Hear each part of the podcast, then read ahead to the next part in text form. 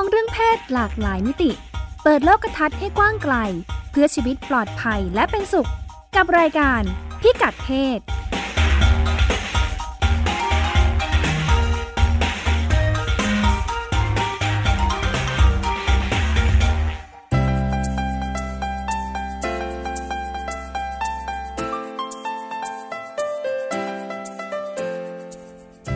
พิกัดเพศวันนี้ติดตามเรื่องเพศหลากหลายมิติกับเราได้ที่นี่ช่วงเช็คอินไปฟังความเข้าใจเรื่องเพศของคนส่วนใหญ่ที่ข้อมูลวิจัยทางวิทยาศาสตร์พิสูจน์แล้วว่าเป็นความเข้าใจผิดเรื่องเพศไม่พลาดคุยกับศิลปินรุ่นใหม่ที่สื่อสารประเด็นเฟมินิสต์จากมุมมองเชิงบวกเน้นเสริมพลังใจให้ผู้รับชมผลงานผ่านผลงานศิลปะชมรมพ่อแม่พ่อแม่จะรู้ไหมลูกชายของเราเมื่อโตไปจะเป็นหนุ่มหรือเป็นสาวกันแน่ฟังคำแนะนำจากหมอโอเพจเลี้ยงลูกนอกบ้าน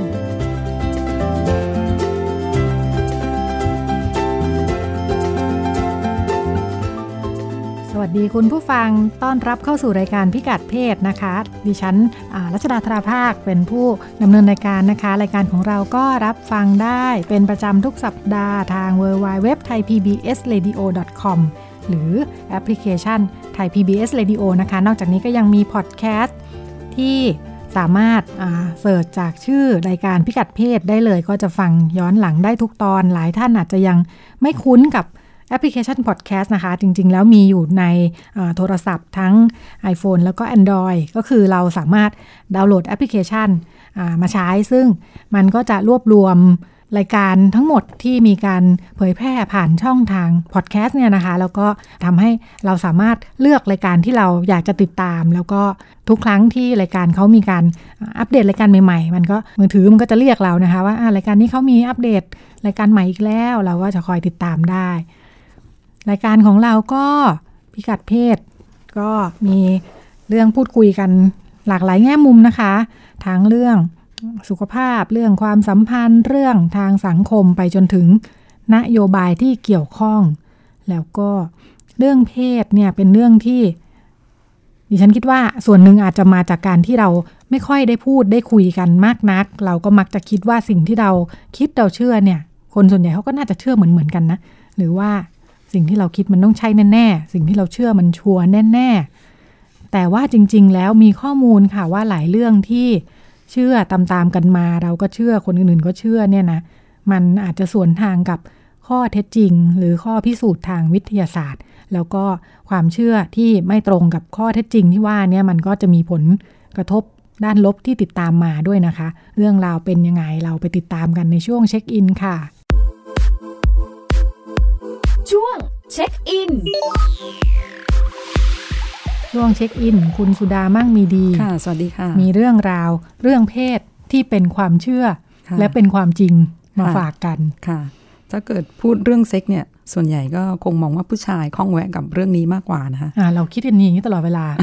ผู้ชายมันสนใจเรื่องเพศมากกว่าผู้หญิงอยู่แล้วชอบดูรูปโป๊คิปโป๊อะไรเงี้ยคิดแต่เรื่องเซ็กนี่แหละผู้ชายตลอดใช่ไหมก็ที่อังกฤษค่ะเขาก็เลยไปลงมือนะทำการสำรวจครั้งใหม่ล่าสุดค่ะเกี่ยวกับทัศนคติของผู้คนในเรื่องเพศนะคะ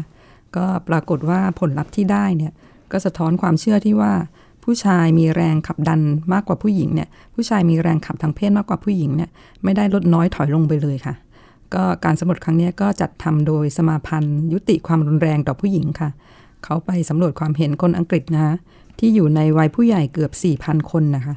ว่ามีทัศนคติยังไงเกี่ยวกับพฤติกรรมทางเพศค่ะ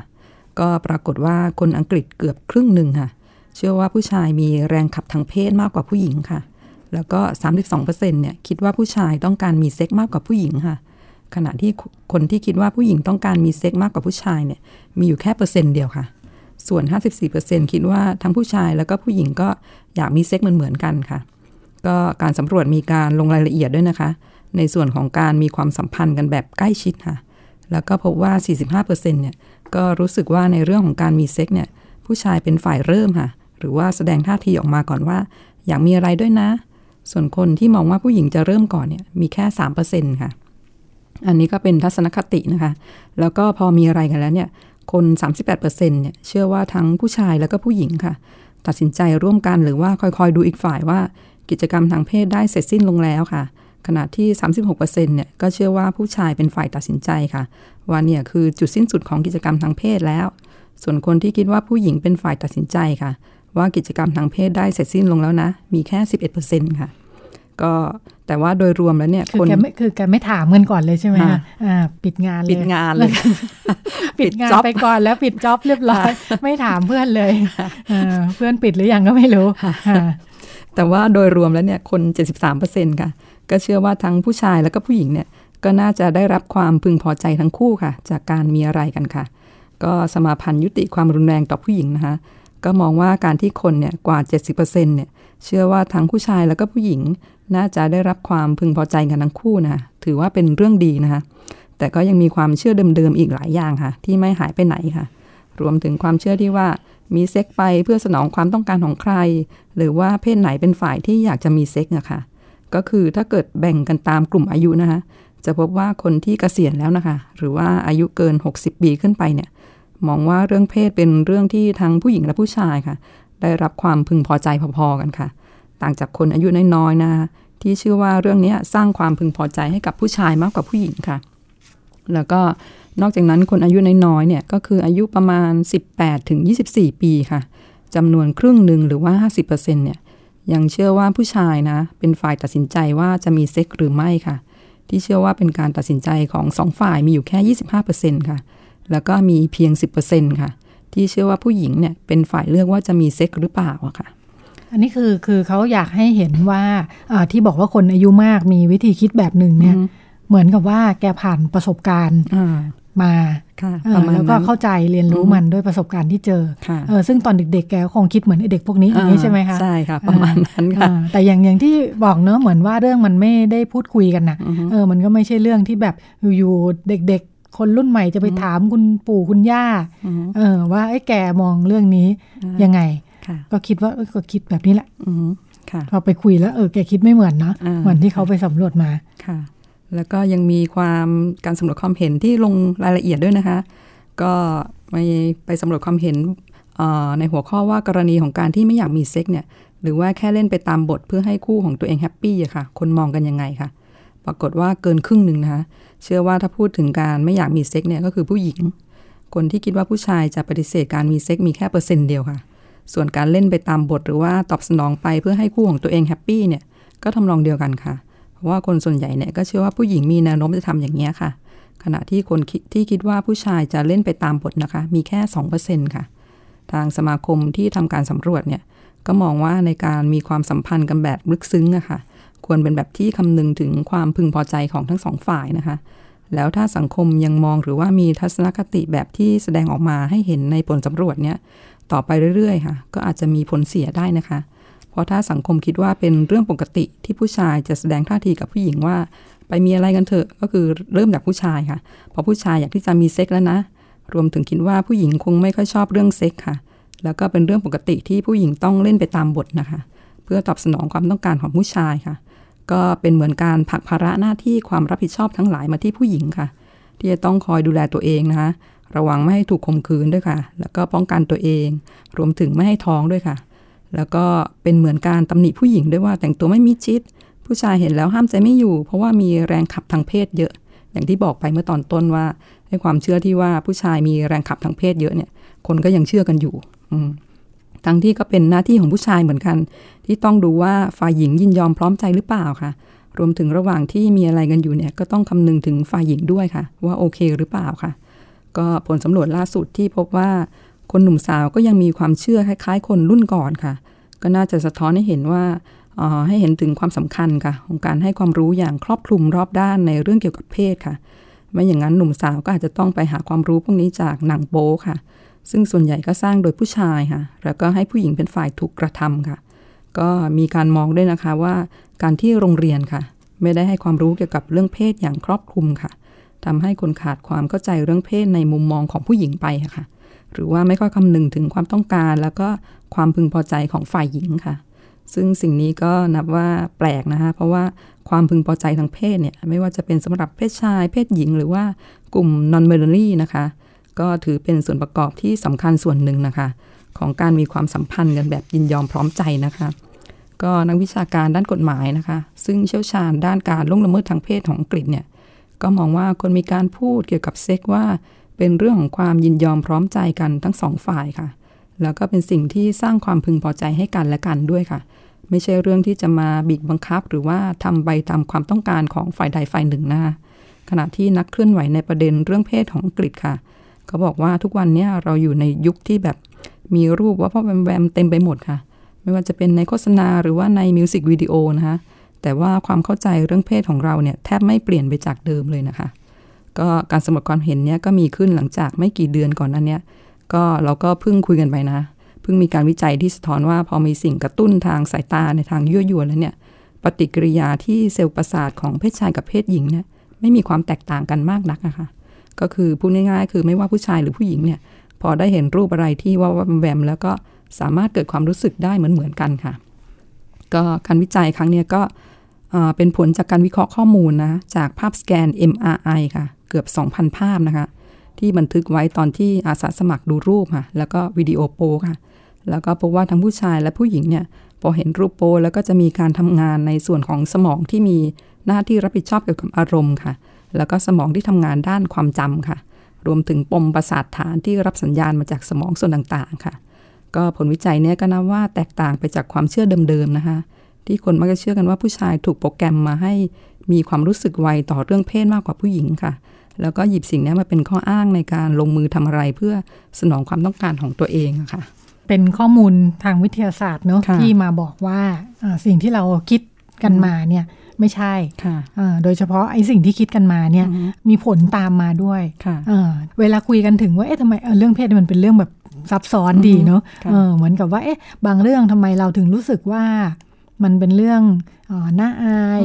ผู้หญิงเวลาโดนกระทำโดนละเมิดโดนลวนลามเนี่ยเอ๊ะถ้าเป็นขโมยกระเป๋าโดนลักขโมยของเนี่ยโวยวายได้ทุกอย่างเออโดนรังแกแต่ถ้าโดนรังแกลวนลามเรื่องเพศเนี่ยจะไม่ค่อยกล้าไม่ค่อยกล้าบอกใครคือคิดแล้วคิดอีกเออว่าเพราะเราไม่ระวังตัวมากพอหรือเปล่าเออเราพาตัวเองไปอยู่ในที่เสี่ยงหรือเปล่าอุทบทวนใหญ่เขาคงไม่ได้ตั้งใจมั้งหรือวิธีอธิบายที่บอกว่าผู้ชายเป็นเรียกว่าอะไรนะเหมือนมีความต้องการด้านนี้มากมายก่ายกองอยู่ตลอดเวลาอ่ามันอีกด้านมันก็เป็นการบอกว่างั้นผู้หญิงก็ต้องระวังตัวสิเพราะว่าผู้ชายมันมีธรรมชาติแบบนี้ประมาณนั้นค่ะอ่าในขณะที่ผู้หญิงเองถ้าถูกบอกตลอดเวลาว่าจะเป็นฝ่ายที่มีความรู้สึกเรื่องนี้น้อยกว่าถ้าใครมีความรู้สึกเรื่องนี้เยอะก็จะไม่กล้า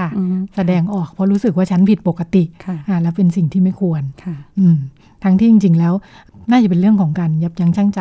อ่าอยู่ที่ว่าไม่ว่าคุณจะมีความต้องการมากน้อยยังไงก็ตามเออแต่การจะไปละเมิดคนอื่นเป็นอีกเรื่องหนึ่งค่ะใช่ค่ะอ่าก็เป็นสิ่งที่ข้อมูลที่เป็นเปิดเผยตรงนี้อ่าก็จะมาบอกว่านี่แหละมันจะมุมมองแบบใหม่เออที่มีมีข้อเท็จจริงรองรับเออมันก็จะทำให้สถานการณ์สถานการณ์เปลี่ยนไปอีกแบบหนึ่งอ่าด้วยความเชื่ออีกแบบหนึ่งค่ะก็เป็นข้อมูลต่างประเทศความก้าวหน้าด้านการวิจัยที่ทำให้เราเห็นว่าจริงๆแล้วสิ่งที่เราคิดเราเชื่อเป็นเรียกว่าอะไรอ่ะเป็นเป็นเป็นเป็นความเชื่อจริงๆเนาะเชื่อตามๆกันมาเป็นเชื่อตามๆกันมาไม่ได้มีข้อมูลข้อเท็จจริงอะไรเลยค่ะก็เป็นความก้าวหน้าที่จะทำให้เห็นความแตกต่างในช่วงเช็คอินกับคุณสุดามั่งมีดีแล้วเดี๋ยวเราไปต่อกันในช่วงเรื่องเพศไม่พลาดค่ะ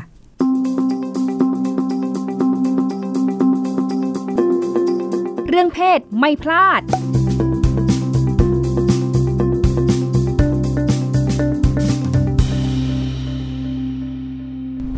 ในช่วงสัปดาห์ที่ผ่านมานะคะมีนิทรรศการศิลปะที่มีการแสดงเป็นบทกวีแล้วก็ภาพวาดแล้วก็รวมทั้งมีการนำเสนอแบบอินเตอร์แอคทีฟในหลายๆจุดชื่อว่า Miss Candy Heart ที่ Wolfpack นะคะสารแดงที่เป็นงานแสดงค่อนข้างหลากหลายนิดนึงในเทศกาลนี้เนื่องจากเป็นความร่วมมือของศิลปินสองท่านนะคะคุณวินนิมานวรวุฒิที่เป็นกวีแล้วก็นักแต่งเพลงเจ้าของเพจโรแมนติกร้ายกับคุณมะโมวรมาอัมภัยรัตน์เป็นอิลลัสเตรเตอร์ค่ะ เราอยู่กับทั้งสองคนก็จะได้มาคุยให้ฟังถึงจะดูงานไม่ทันแล้วเนาะ แต่คงจะได้ฟังแนวคิดว่าเรามีไอเดียเบื้องต้นยังไงอยากจะสื่อสารอะไรแล้วก็ประสบการณ์ทำงานครั้งนี้เป็นยังไงบ้างค่ะอยู่กับสองท่านค่ะก็เริ่มจากวินนะครับก็ด้วยความที่แบ็กกราวด์เราเป็นนักเขียนแล้วก็นักแต่งเพลงคือเราสื่อสารผ่านงานศิลปะที่เล่าด้วยตัวหนังสือกับกับเสียงดนตรีอ่ะเราก็เลยสงสัยว่าถ้าเกิดงานเราอ่ะมันต่อยอดไปมากกว่านั้นมันจะเป็นอะไรได้บ้างก็เลยคิดถึงมะโมว่ามะโมเป็นอิลลัสเตเตอร์ที่แบบเทสตรงกับเราแล้วก็แอททิจูดคล้ายกัน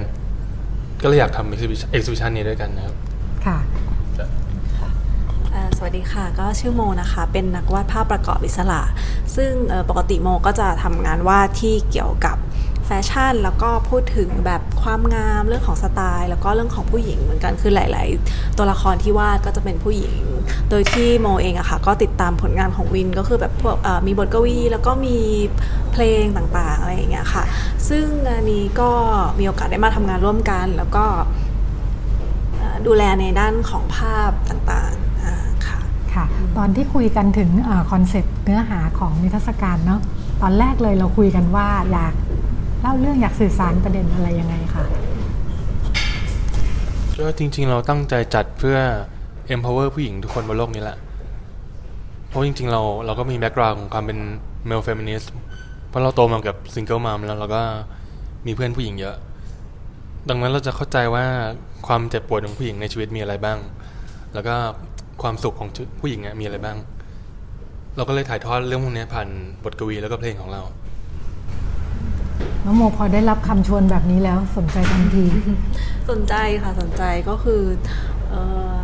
งานนี้ค่ะมันเกิดจากบทกวีหลายๆบทของวินที่พูดถึงผู้หญิงในหลายๆแบบที่เขามีเอกลักษณ์แล้วก็มีเสน่ห์ในตัวแตกต่างกันทำให้แบบแต่ละคนมีความสวยงามของตัวเอง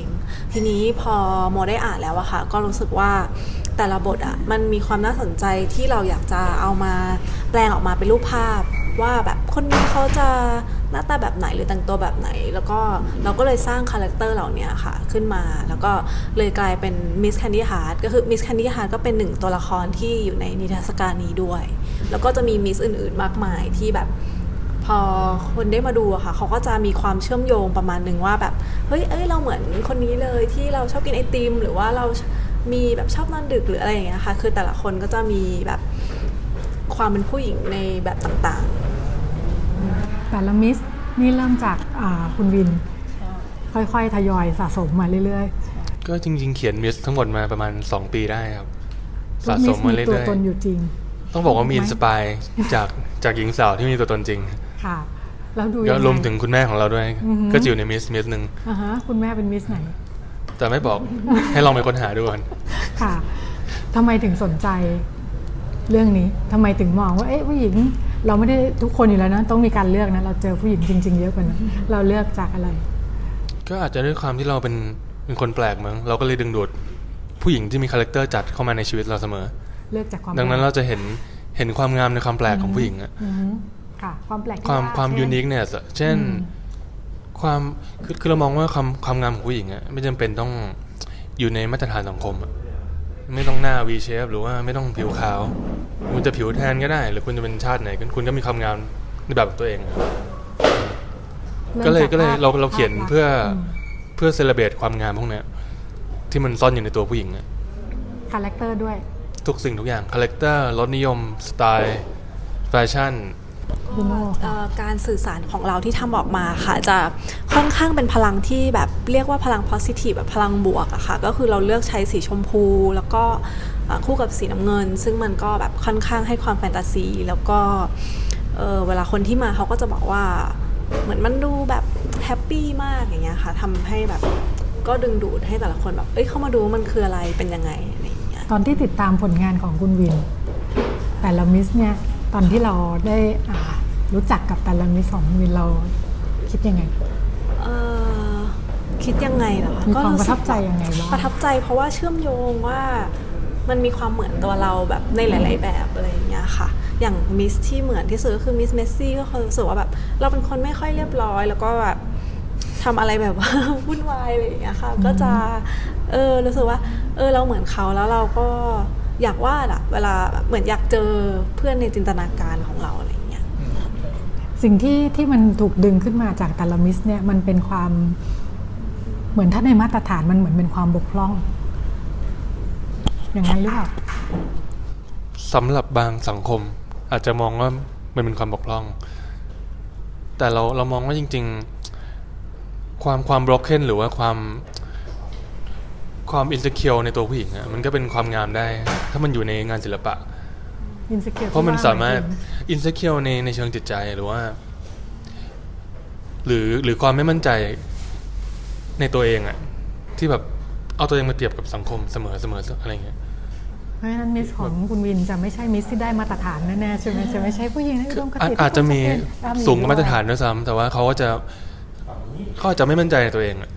อืม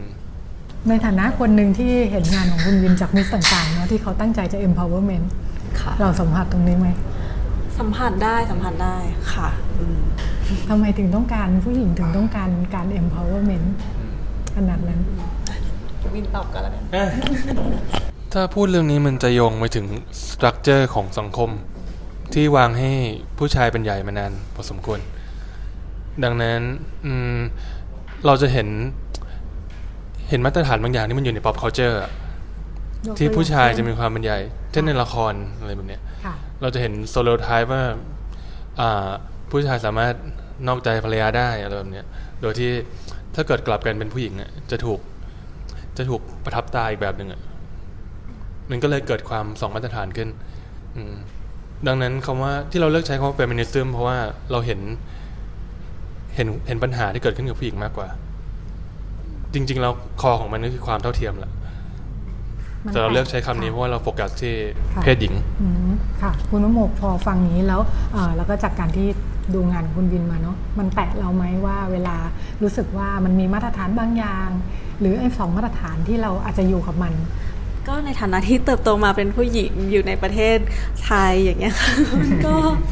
ก็แบบทุกคนน่าจะเข้าใจร่วมกันพอประมาณคือเราไม่ได้ต้องการสมมติอย่างงานเนี้ยค่ะเราไม่ได้ต้องการที่จะแบบเชิดชูผู้หญิงว่าเฮ้ยเพศผู้เพศหญิงคือเพศที่วิเศษเหนือกว่าผู้ชายอะไรเงี้ยไม่ใช่ค่ะแต่ว่าอย่างที่วินบอกมันคือคอของมันคือความเท่าเทียมเพราะฉะนั้นอย่างโมตั้งแต่เด็กสมมติว่าเราเป็นผู้หญิงเงี้ยค่ะทำไมผู้หญิงต้องใส่กระโปรงทำไมคือการผู้หญิงใส่กระโปรงไม่ใช่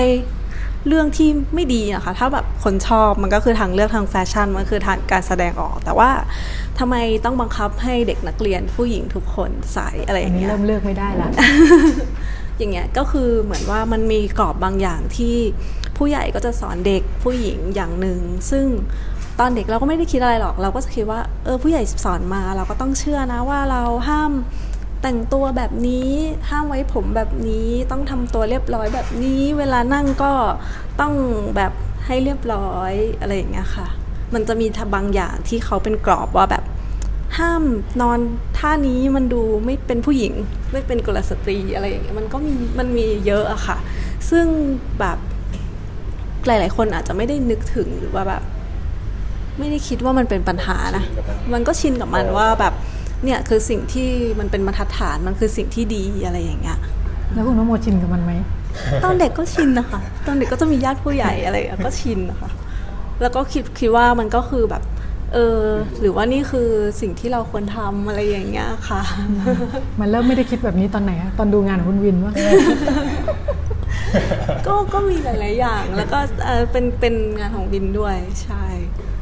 พอยกตัวอย่างได้ไหมอย่างเช่นที่มันแตะเรามากๆว่าอะไรที่เราชินกับมันแล้วก็ปรับตัวอยู่กับมันแล้วแต่พอมาเจออันนี้ที่โดยความตั้งใจคุณวินก็อยากจะ empower เนาะเออแล้วมันแตะเราว่าแบบเออมันก็ไม่ได้จำเป็นต้องเป็นแบบที่มันเป็นอยู่เสมอไปอย่างงานของวินหลายๆหลายๆบทมันจะพูดถึงเรื่องการเลือกใส่เสื้อผ้าหรือว่าการเลือกใส่รองเท้าอะไรอย่างเงี้ยด้วยแบบว่าวินก็จะบอกว่าหลายๆคนเขาก็สามารถเลือกใส่รองเท้าผ้าใบได้โดยที่ไม่ต้องห่วงว่าแบบสวยจะต้องเป็นแบบไหนอะไรอย่างเงี้ยคือสามารถเราสามารถเลือก choice แบบทางเลือกของเราเองในการแต่งตัวได้โดยที่แบบหนังสือแฟชั่นบางที่อาจจะบอกเราว่าคุณต้องใส่ส้นสูงเพื่อแบบคุณจะดูสวยที่สุดอะไรอย่างเงี้ย ทำให้เราก็คิดว่าคุณน้องโมต่างออกไปจากเดิมเลยไหมแต่ก็คือเราก็มีมีแนวทางของเราอยู่แล้วว่าเราก็รู้สึกดีเวลาที่มีคนมาบอกว่าเฮ้ยคุณก็สวยได้ในแบบของคุณโดยที่ไม่ต้องแบบให้ใครมาบอกว่าต้องแต่งตัวแบบไหนอะไรอย่างเงี้ยค่ะค่ะของคุณวินความสนใจประเด็นพวกนี้เริ่มมาอย่างไรคะอืมจริงๆถ้ามองกลับไปในอดีตเราก็จะพบเรื่องพวกนี้ในชีวิตเสมอไม่ว่าจะเป็นแม่ของเราที่อ่าเป็นเกิร์ลบอสแต่ว่าต้องทำงานในที่ทำงานที่ผู้ชายเยอะแล้วเราจะสังเกตได้ถึงความสองมาตรฐานถ้าชัดเจนสุดคืออ่าเงินเดือนผู้หญิงน้อยกว่าใช่ไหมครับอืมอันนี้คือคือแฟกต์คือเรื่องจริงที่เราแบบเห็นเลยแล้วก็ถ้าเกิดในโรงเรียนเราก็จะโตมากับสังคมโรงเรียนชายล้วนน่ะที่ถ้าเกิดเพื่อนคนไหนเป็น แอล จี บี ที ก็จะถูกแกล้งถูกบูลลี่ทุกวันอะไรแบบเนี้ยมันทำให้เรารู้สึกว่าเราอยากเปลี่ยนสังคมให้มันดีขึ้นน่ะเราไม่อยากอยู่ในโลกแบบเนี้ยอืม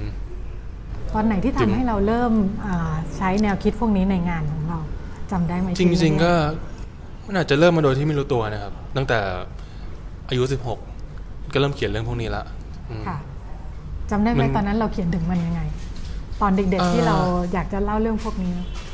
เขียนถึงผู้หญิงคนหนึ่งที่ที่ที่เขาดูบกเค้นมากเลยแล้วเขา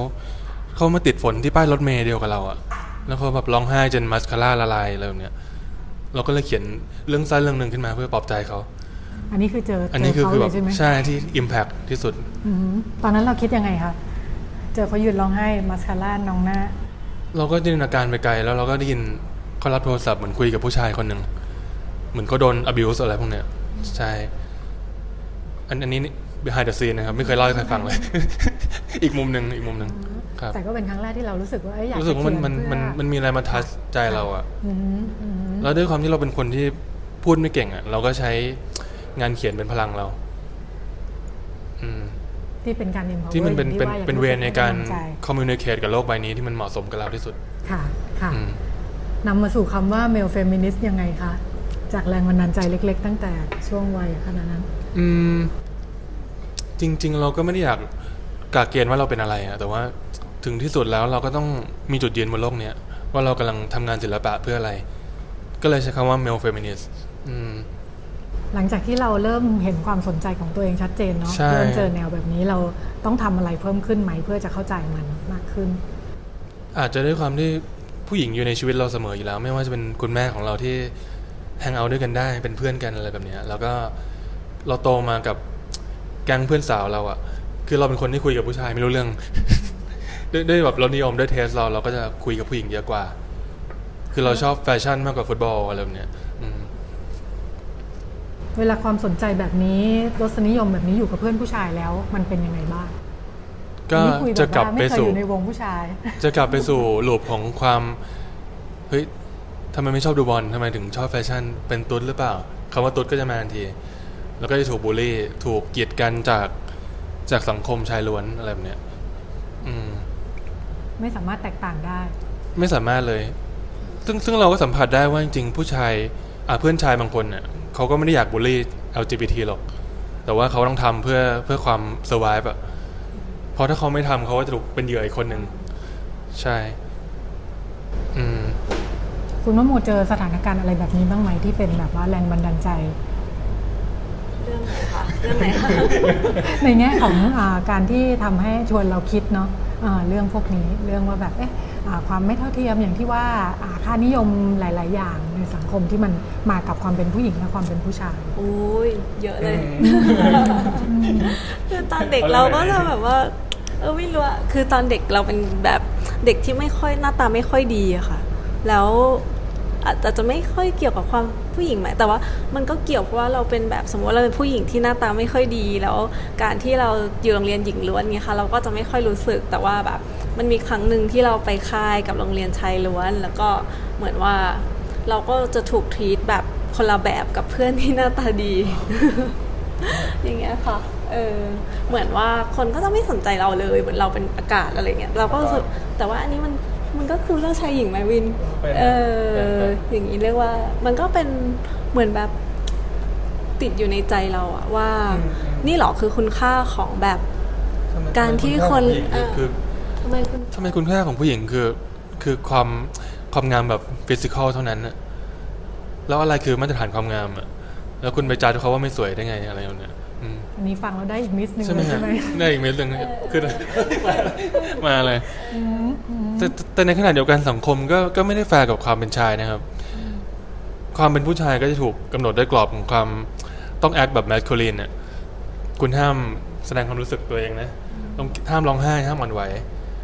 ห้ามชอบสีชมพูอะไรแบบเนี้ยซึ่งเราก็แหกทุกขนบเราชอบสีชมพูเราก็ร้องไห้เก่งชอบไอศครีมชอบทุกสิ่งที่หวานแหววบนโลกนี้อะไรแบบนี้ครับตอนที่ประกาศจุดยืนชอบสีชมพูของเราแล้วฟีดแบ็กเป็นยังไงบ้างในช่วงแรกก็ไม่ไม่ได้ถูกบูลลี่อะไรนะปกติอาจจะด้วยเราอยู่ในสังคมที่ที่น่าดีใจเพราะว่าทุกคนซัพพอร์ตเราอยู่แล้วอะครับอืมเราก็เลยไม่ไม่ค่อยได้ปะทะกับกับคนที่คิดต่างมากขนาดนั้นค่ะอืมค่ะแต่ถ้าถ้าย้อนไปในวัยเด็กมันอาจมันอาจจะยากในการที่จะหาคนที่จะซัพพอร์ตเราในรูปแบบนั้นแล้วก็คนที่จะกล้าแบบมีความเป็นผู้ใหญ่พอที่จะให้ให้การปฏิบัติกับทุกคนแบบเท่าเทียมกันแบบนั้นซึ่งเราสองคนก็เป็นกำลังใจให้คนที่แบบมีความลำบากแบบนี้เหมือนเราเนาะอืมค่ะหลังจากแสดงงานนี้ไปในแง่ของการทำงานเนาะที่ทำงานด้วยกันอะไรอย่างเงี้ยค่ะเราเองเจอแง่มุมอะไรใหม่ๆบ้างระหว่างการทำงานก็รู้สึกเซอร์ไพรส์ที่เห็นเห็นตัวหนังสือของเราอ่ะมันมันแปลงเป็นวิชวลแล้วเราก็เซอร์ไพรส์ในหลายๆมิสเพราะว่าจริงๆเราเราไม่ได้อิมเมจินหน้าตามิสเนี้ยเป็นอย่างนี้แต่ว่าพอเห็นแบบเป็นวิชวลเราก็เซอร์ไพรส์มากแล้วเราก็แบบหลงรักมากมิสนี้ก็จะเป็นในเรื่องของของอะไรอ่ะเรามองว่าอ่าแมจิกของโมโมอ่ะคือการแบบเสกทุกอย่างให้เป็นภาพวาดได้อะไร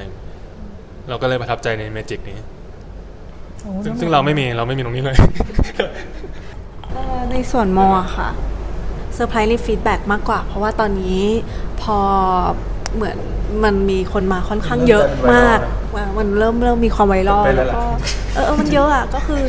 เห็นทางแกลเลอรี่ก็แจ้งว่าคนแบบแน่นตลอดอะไรอย่างเงี้ยค่ะวันหนึ่งก็น่าจะประมาณเกินร้อยร้อยคนอะไรอย่างเงี้ยอ่าซึ่งก็ค่อนข้างเยอะคือก็ก็แปลกใจแล้วก็ดีใจพอรู้สึกว่าแบบพลังที่เราส่งออกไปอ่ะมันก็มีคนที่เขาแบบคิดเหมือนเราแล้วก็อยากจะเจอแบบพลัง positive แบบเป็นความน่ารักน่ารักแบบเนี้ยเออที่มันเหมือนทำให้จิตใจแบบฟูขึ้นมาอย่างเงี้ยก็ดีใจที่แบบเป็นหนึ่งพลังที่ให้สาวๆได้มาชมงานกัน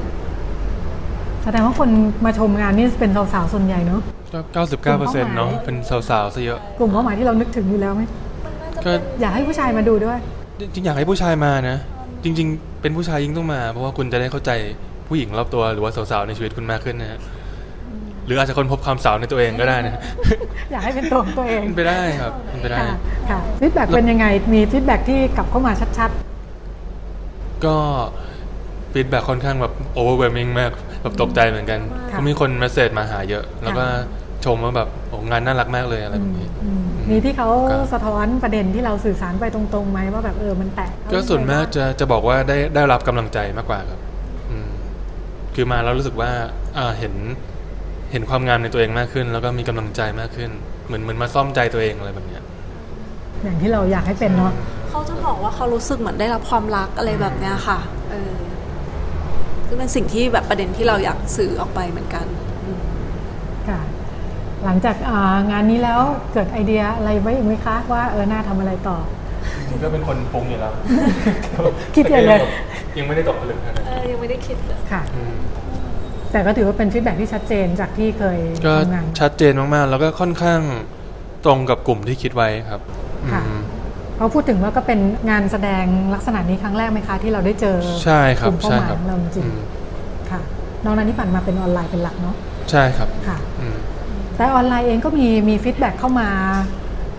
อินบ็อกซ์หลังไมค์พูดคุยอะไรไหมคะที่ผ่านมาก็เยอะเหมือนกันเยอะมากเยอะมากค่ะแต่ก็ครับอ๋อคือที่ผ่านมาค่ะเราทำออนไลน์กันเป็นหลักเราก็จะมีเพจมี ไอ จี มีช่องทางต่างๆอย่างเงี้ยค่ะแต่ว่าเหมือนมันก็พอเวลาเราอยู่ออนไลน์มันก็จะมีอะไรที่กั้นเราอยู่เหมือนแบบดูผ่านจอมันก็จะเหมือนมีกระจกกั้นอยู่อย่างเงี้ยค่ะเวลา มาอยู่ในแกลเลอรี่อ่ะมันเหมือนเป็นชิ้นงานที่สัมผัสได้จริงแล้วบทกวีของวินอ่ะมาอยู่บนผ้าอย่างเงี้ยค่ะมันมันคือเราเลือกสื่อที่จะเอามาสื่อสาร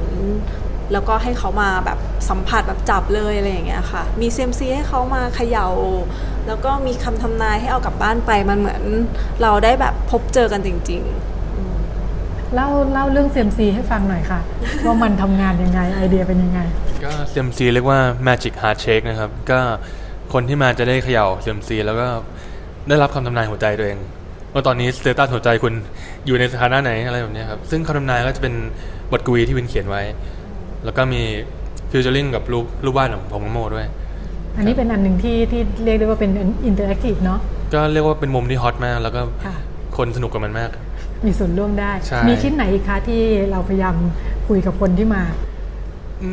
จริงๆคุยทุกชิ้นแหละก็จะมีมีเครื่องเล่น เอ็ม พี สาม ครับที่เป็นเพลงของวินก็มีสามเพลงมีเพลง Miss Lonely Heart เพลง Little Wendy แล้วก็ Roller Coaster ซึ่งทั้งสามเพลงก็พูดถึงความเป็นเฟมินีนก็เป็นแง่มุมจากคนรุ่นใหม่ที่มองเห็น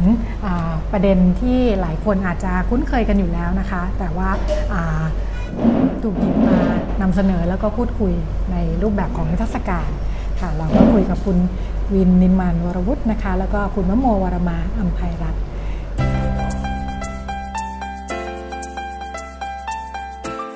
ช่วงชมรมพ่อแม่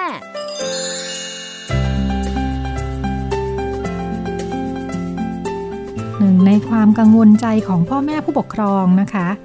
คือกังวลว่าลูกที่เลี้ยงมาเติบโตมาเนี่ยนะคะจากตอนเกิดมาเป็นเพศหนึ่งเนี่ยโตโตไปเลี้ยงไปจะกลายเป็นอีกเพศหนึ่งหรือเปล่าเนี่ยนะคะเป็นความกังวลใจของหลายบ้านแล้วจะรู้ได้ยังไงว่าลูกจะโตไปเป็นเพศไหนนะคะถามเลยดีไหมถ้าถามแล้วคุณพ่อคุณแม่ผู้ปกครองจะเตรียมตัวเตรียมใจรับมือยังไงกันดีนะคะชมรมพ่อแม่สัปดาห์นี้เป็นสัปดาห์แรกนะคะที่เราจะได้วิทยากรรับเชิญนะคะที่จะมาพบกับเราเป็นประจำทุกวันอาทิตย์นะคะคุณหมอโอแพทย์หญิงจิดาพรอรุณากูลกุมารแพทย์ผู้เชี่ยวชาญด้านเวชศาสตร์วัยรุ่นนะคะภาควิชากุมารเวชศาสตร์คณะแพทยศาสตร์โรงพยาบาลรามาธิบดีมหาวิทยาลัยมหิดลเป็นคุณแม่เลี้ยงเดี่ยวค่ะลูกชายอยู่ป ห้าซึ่งเราสองคนสนิทกันมากกอดรัดฟัดเหวี่ยงกันตลอดเลยค่ะแบบนี้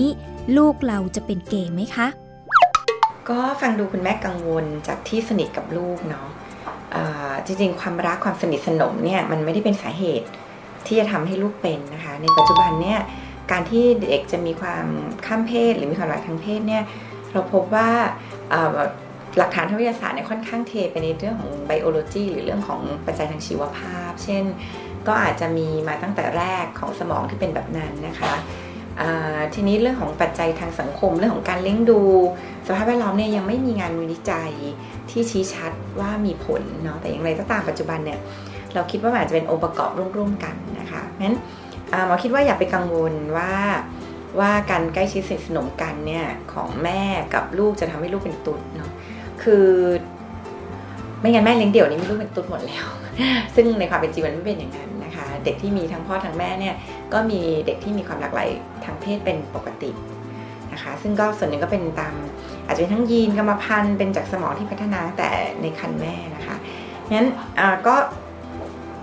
ดูแลความกลัวของตัวเองเนาะว่าเออเราเรากลัวเนี่ยเป็นเพราะอะไรนะคะเรากังวลว่าเขาจะเป็นตุ๊ดเพราะว่าเราเรามีฐานเชื่อบางอย่างหรือเปล่าเช่นเราเชื่อว่าการเป็นตุ๊ดมันไม่ดีผิดปกติซึ่งในปัจจุบันเนี่ยทางการแพทย์เนี่ยเราก็ทราบอยู่แล้วว่าการเป็นตุ๊ดเนี่ยเป็นเป็นความปกติอย่างหนึ่งที่แค่แตกต่างหลากหลายเหมือนคนถนัดซ้ายถนัดขวานะคะมันก็จัดการความกลัวของเราดีกว่าเนาะแล้วก็ถ้าสงสัยหรืออยากรู้ก็อาจจะสามารถถามกับลูกได้นะคะอาจจะชวนลูกคุยสำคัญเลยคือทำตัวเป็นแม่ที่เปิดกว้างทำให้ลูกกล้าที่จะเป็นตัวของตัวเองวันหนึ่งถ้าเขาจะเป็นตุ๊ดจริงๆเขาก็จะเป็นตุ๊ดที่มีความสุขแหละจากการที่มีแม่ที่เข้าใจตอนลูกชายเด็กๆเขาชอบเล่นลิปสติกของแม่ชอบใส่ส้นสูงอยู่ในบ้านแบบนี้ถือเป็นสัญญาณไหมคะว่าลูกของเราอาจจะมีความบิดเบือนทางเพศ ก็จริงสังคมวัฒนธรรมเนี่ยกำหนดเรื่องความเป็นชายเป็นหญิงเอาไว้แบ่งแยกค่อนข้างชัดเจนนะคะเช่น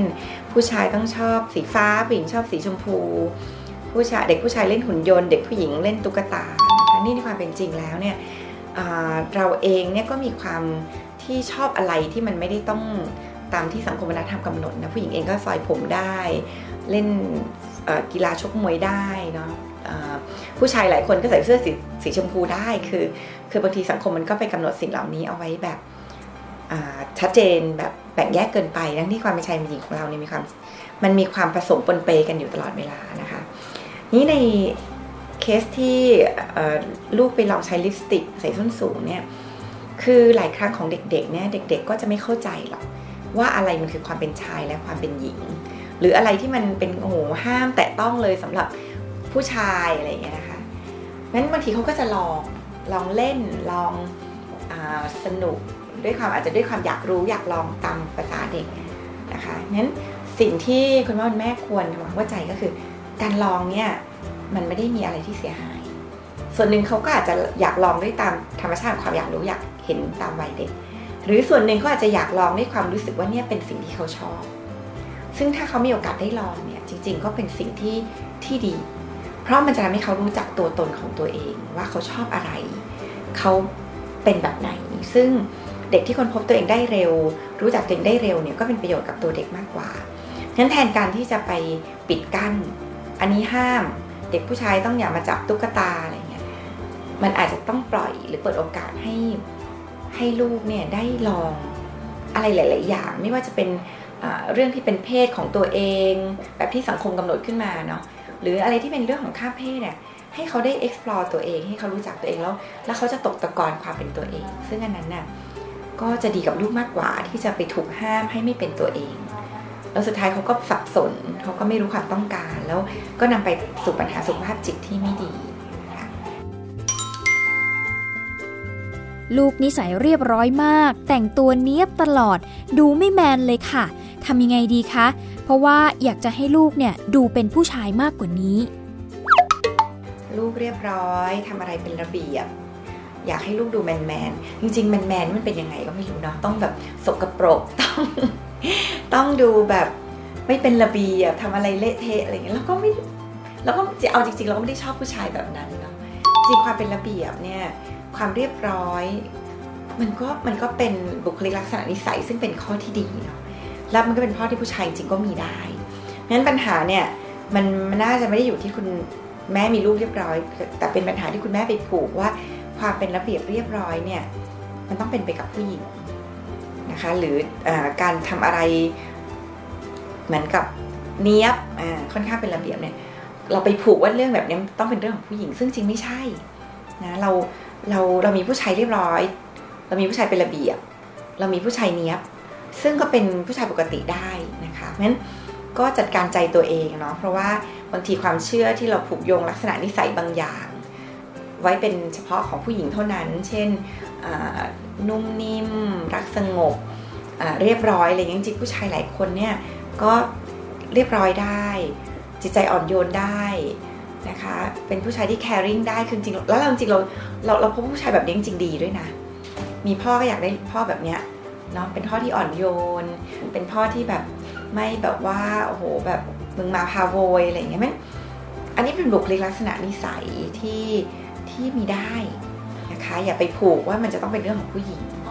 แล้วจริงลักษณะนิสัยเกือบทุกอย่างเลยที่ผู้หญิงมีเนี่ยจริงๆผู้ชายก็เป็นได้ไม่ว่าจะเป็นเรื่องของความใส่ใจในรายละเอียดความอ่อนโยนความรักเด็กอะไรคือจริงอะมันเป็นนิสัยที่คนทุกคนนะเป็นได้นิสัยของผู้ชายที่เราเชื่อกันนะนะหลายอย่างผู้หญิงก็เป็นได้เออแบบตรงไปตรงมาไม่จุกจิกไม่ขี้นินทาอะไรเงี้ยเออจริงหลายอย่างก็มันก็เป็นผู้หญิงทำได้งั้นอย่าไปยึดติดกับเรื่องของนิสัยแล้วคุณแม่จะรู้ได้ยังไงคะว่าลูกเป็นเพศไหนกันแน่เรื่องแบบนี้เราควรจะถามลูกเลยดีไหมคะพ่อแม่จะรู้ได้ยังไงว่าลูกเป็นเพศไหนขึ้นอยู่กับคิดว่าส่วนหนึ่งก็คือขึ้นอยู่กับดีกรีของความเป็นชายเป็นหญิงของลูกที่มันอาจจะข้ามเพศไป เด็กบางคนข้ามเพศแบบเล็กน้อยก็อาจจะดูแค่เรียบร้อยอะไรเงี้ยเราก็จะดูไม่ออกโตมาจนโตเลยเราก็จะคิดว่าเขาเป็นเด็กผู้ชายเรียบร้อยธรรมดาวันนึงก็อาจจะแสดงตัวเองออกมาหรือการที่เขารู้จักตัวเองก็อาจจะให้เขามีพื้นที่ที่จะมีตัวตนแสดงความเป็นตัวเองขึ้นมานะคะซึ่งก็ขึ้นอยู่กับดีกรีของแต่ละคนความเป็นชายหญิงแต่ละคนไม่เท่ากันอีกอย่างหนึ่งก็คือขึ้นอยู่กับสภาพแวดล้อมที่ปลอดภัยหรือไม่ที่จะทำให้เด็กเป็นตัวเองเพราะเด็กหลายคนเนี่ยพอโตมากับพ่อแม่ที่เขาเข้าใจว่าพ่อแม่เนี่ยมีความเข้าใจในเรื่องเพศยอมรับได้กับความแตกต่างหลากหลายของคนเนี่ยเด็กเหล่านี้ก็อาจจะแสดงความเป็นตัวเองออกมาชัดขึ้นซึ่งจริงๆเป็นสิ่งดีเพราะว่าเขาก็จะไม่แบบติดอัดขับข้องใจหรือเขาก็จะไม่รู้สึกว่าสิ่งที่เขาเป็นเนี่ยเขาต้องเก็บกดมันลงไปนั้นมันก็คงขึ้นกับปัจจัยหลายอย่างก็คือตัวเด็กเองและความเปิดรับของพ่อแม่นี่เราจะรู้ได้ยังไงเนาะก็จริงๆไม่มีใครรู้เลยทุกอย่างล้วนแล้วแต่เป็นความคาดเดางั้นคนที่รู้ดีที่สุดจริงๆคือตัวเด็ก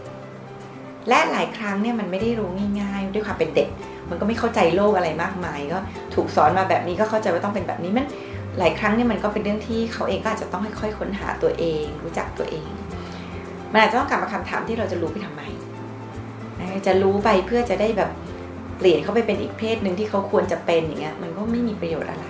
แต่ถ้ารู้ไปเพื่อจะขอจะได้ช่วยเหลือลูกได้ถูกเนี่ยบางทีเราก็จะถามลูกได้จากสิ่งที่เราสงสัยว่าแม่สังเกตดูว่าเออหนูดูชอบอะไรแบบที่มันดูเป็นแบบผู้หญิงชอบเหมือนกันเนาะอะไรอย่างเงี้ยเออคนเราเนี่ยมันมีความเป็นผู้ชายเป็นผู้หญิงในตัวเองที่ไม่เท่ากันเลยลูกมันก็มีคนที่แบบอาจจะมีรูปร่างเป็นผู้ชายแต่ว่าชอบอะไรแบบที่สังคมวัฒนธรรมกำหนดว่าเป็นแบบผู้หญิงก็ได้ซึ่งไม่ได้เป็นไม่ได้เป็นปกติอะไรก็ทำให้เขารู้จักตัวเองแบบเนี้ยนะคะแล้วเราก็ถามเขาเลยว่าเออของเขาเนี่ยมัน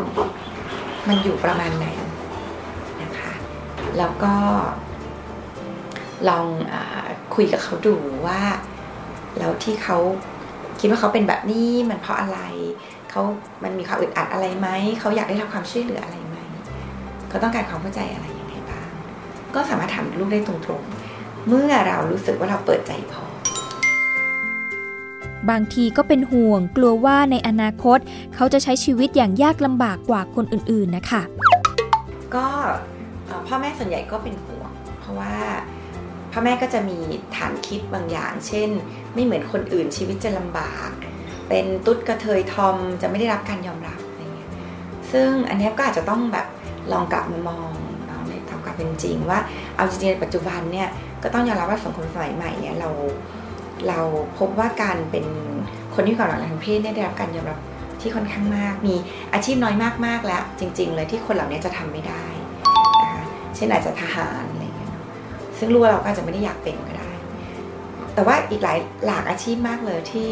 ที่ก็สามารถดำรงชีวิตได้เหมือนคนทั่วไปจากการเป็นคนที่มีความหลากหลายทางเพศนั้นก็ก็ก็จัดการความกังวลของตัวเราเองว่าเออ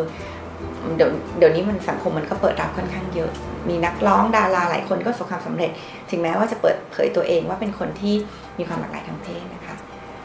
แล้วก็ลองกลับมามองเรื่องของความสุขให้ดีๆคือพ่อแม่เนี่ยทุกคนก็เราอยากให้ลูกมีความสุขเนาะแต่จริงๆแล้วเนี่ยความสุขเนี่ยมันมีหลากหลายรูปแบบมากบางทีพ่อแม่จะไปยึดติดกับรูปแบบของความสุขว่าต้องเป็นแบบนี้เช่นต้องเหมือนคนอื่นถึงจะมีความสุขต้องได้รับการยอมรับถึงจะมีความสุขต้อง